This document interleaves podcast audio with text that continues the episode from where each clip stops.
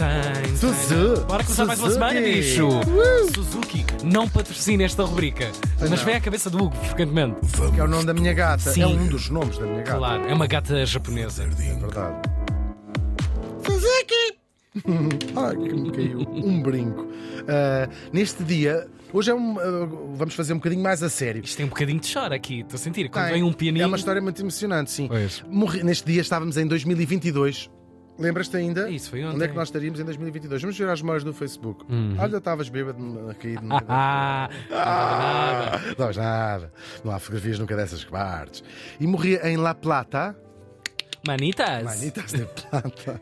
Um grande... Era toureiro, não era? era és sim. assim, educador e não sei o quê. Encantador também. Serpentes. E ela morria aos 93 anos.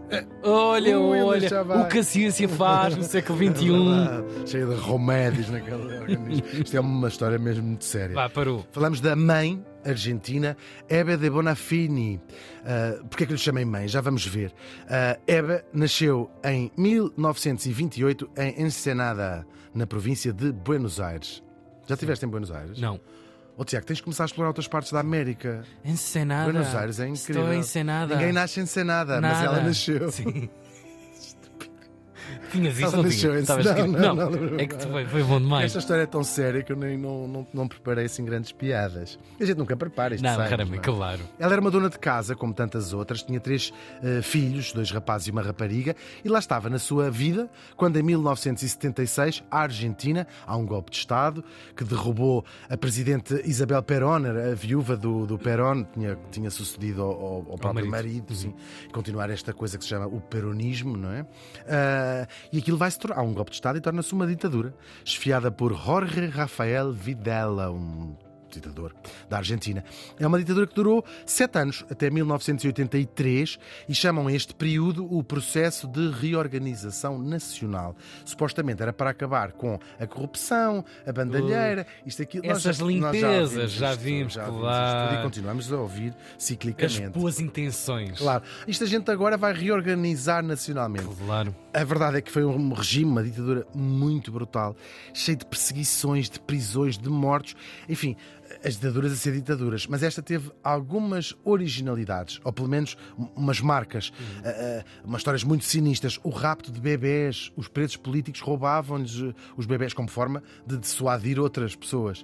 E há muitos casos destes, milhares de casos destes na Violência, Argentina. que sim. violência. E davam-nos para a adoção até que se perdeu o rastro. Portanto, há, há crianças hoje que nem, nem sabem quem são os pais e aqueles pais sabem que tiveram crianças, bebés raptados, enfim, coisas muito graves que foram feitas nestes e sete anos de Sim, sim. ditadura. E isto ainda agora, Claro, não é? claro. Eu já era Finais dos anos sim, 70. Finais dos anos 70 mesmo.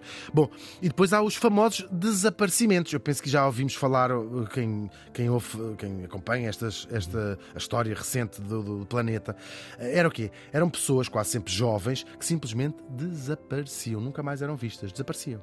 Só por oposição. Só, por proposição, alguma sim, sim. manifestação pública. Estudantes, sim, ou Claro. vocais, ou porque faziam uma manifestação, ou porque. Tu, porque aquilo é- há, há certo tipo ditaduras, tinha sido um golpe militar, mas ah, que são mais ou menos. vão infiltrando-se nas coisas. Se há uma coisa chamada reorganização nacional, a gente está contra algumas leis que é revogadas e vai para a rua dizer não acho isto bem e rapidamente estas pessoas desapareciam. Naturalmente mortas, mas desapareciam. Não se sabia nunca o que lhes tinha acontecido. Durante estes anos, e são só sete anos, terá, terá sido este o destino de cerca de 30 mil pessoas. É muita gente, 30 mil pessoas. E foi o que aconteceu, não a um, mas a dois dos filhos da nossa Eba de Bonafini. Logo desde esse ano, em 1977, ela e mais outras 13 mães começaram a juntar-se em protesto na Plaza de Maio, em Buenos Aires, que é onde fica a Casa Rosada, que é o Palácio Presidencial na Argentina, e elas chegaram lá e disseram assim: queremos falar com o presidente Videla.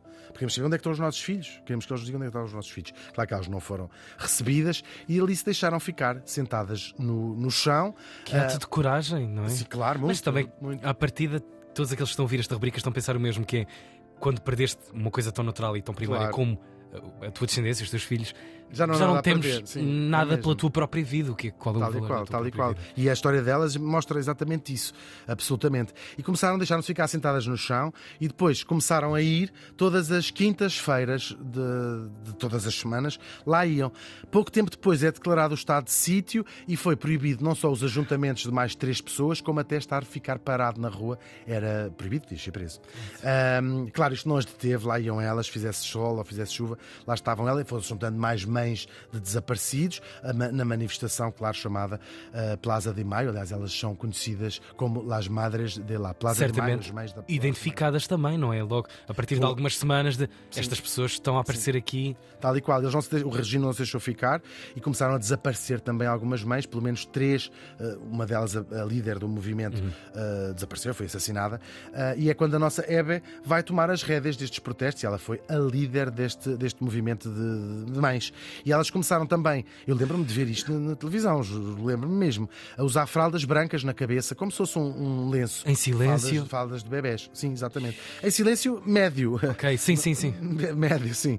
Eh, Faziam manifestações lá, ahm, as tais madres de, de La Plaza de Maio, que se foram tornando também um, um símbolo e estas fraldas na cabeça. Coragem. Ah, e todas as quintas-feiras, sol, chuva, sol, chuva, lá estavam elas. Depois do fim da ditadura, continuaram a ir, só que desta vez a reclamar, para já, quem tinha feito o quê e Autoria. quem, a autoria disto tudo, e a pedir o regresso dos filhos, que muitas delas, incluindo a Hebe, se recusavam a aceitar que tivessem sido assassinados, mesmo quando já era absolutamente ah, quase absurdo para quem está de Óbvio, fora. claro. Uh, que, que fosse outra o destino delas.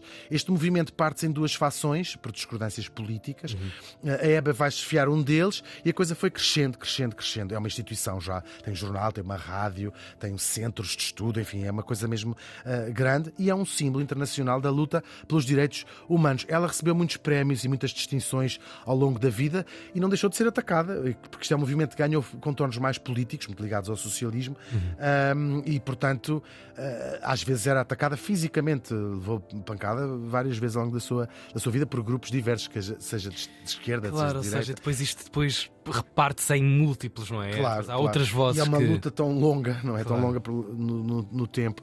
E depois a luta dela vai se virar também contra a ingerência americana na política argentina. E é isso também que traz alguns inimigos mesmo internos. E ela foi apoiando todas as pessoas que ela considerava rebeldes contra o capitalismo, desde o Fidel Castro ao Osama Bin Laden. Portanto, tinha assim umas opiniões às vezes polémicas.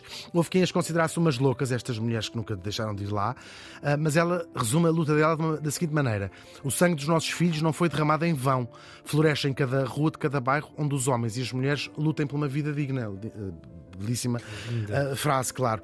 Fosse como fosse, ela lá esteve. Ela e outras mães que ainda lá estão. Este movimento continua a acontecer todas as quintas-feiras.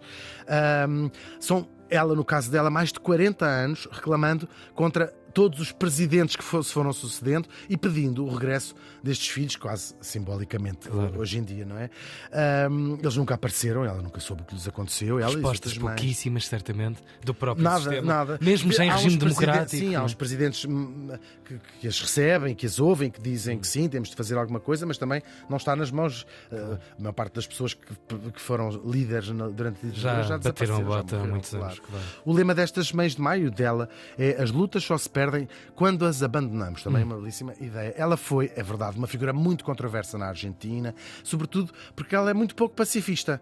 Ah, ela defendia a violência, ou pelo menos uma luta mais eh, violenta, se quisermos dizer, Mais pronunciada. mais pronunciada, Mesmo assim, mais culminasse em mais brutal. físico, claro. Sim, ela dizia, ou aparecem os nossos filhos, ou então os culpados têm que ser severamente punidos destes desaparecimentos e destas mortes. Claro, se a violência é sempre censurável, eu acho que neste caso, como o Tiago aliás já disse, quem tenha tido ou quem tenha uma mãe não pode ficar surpreendido, não é?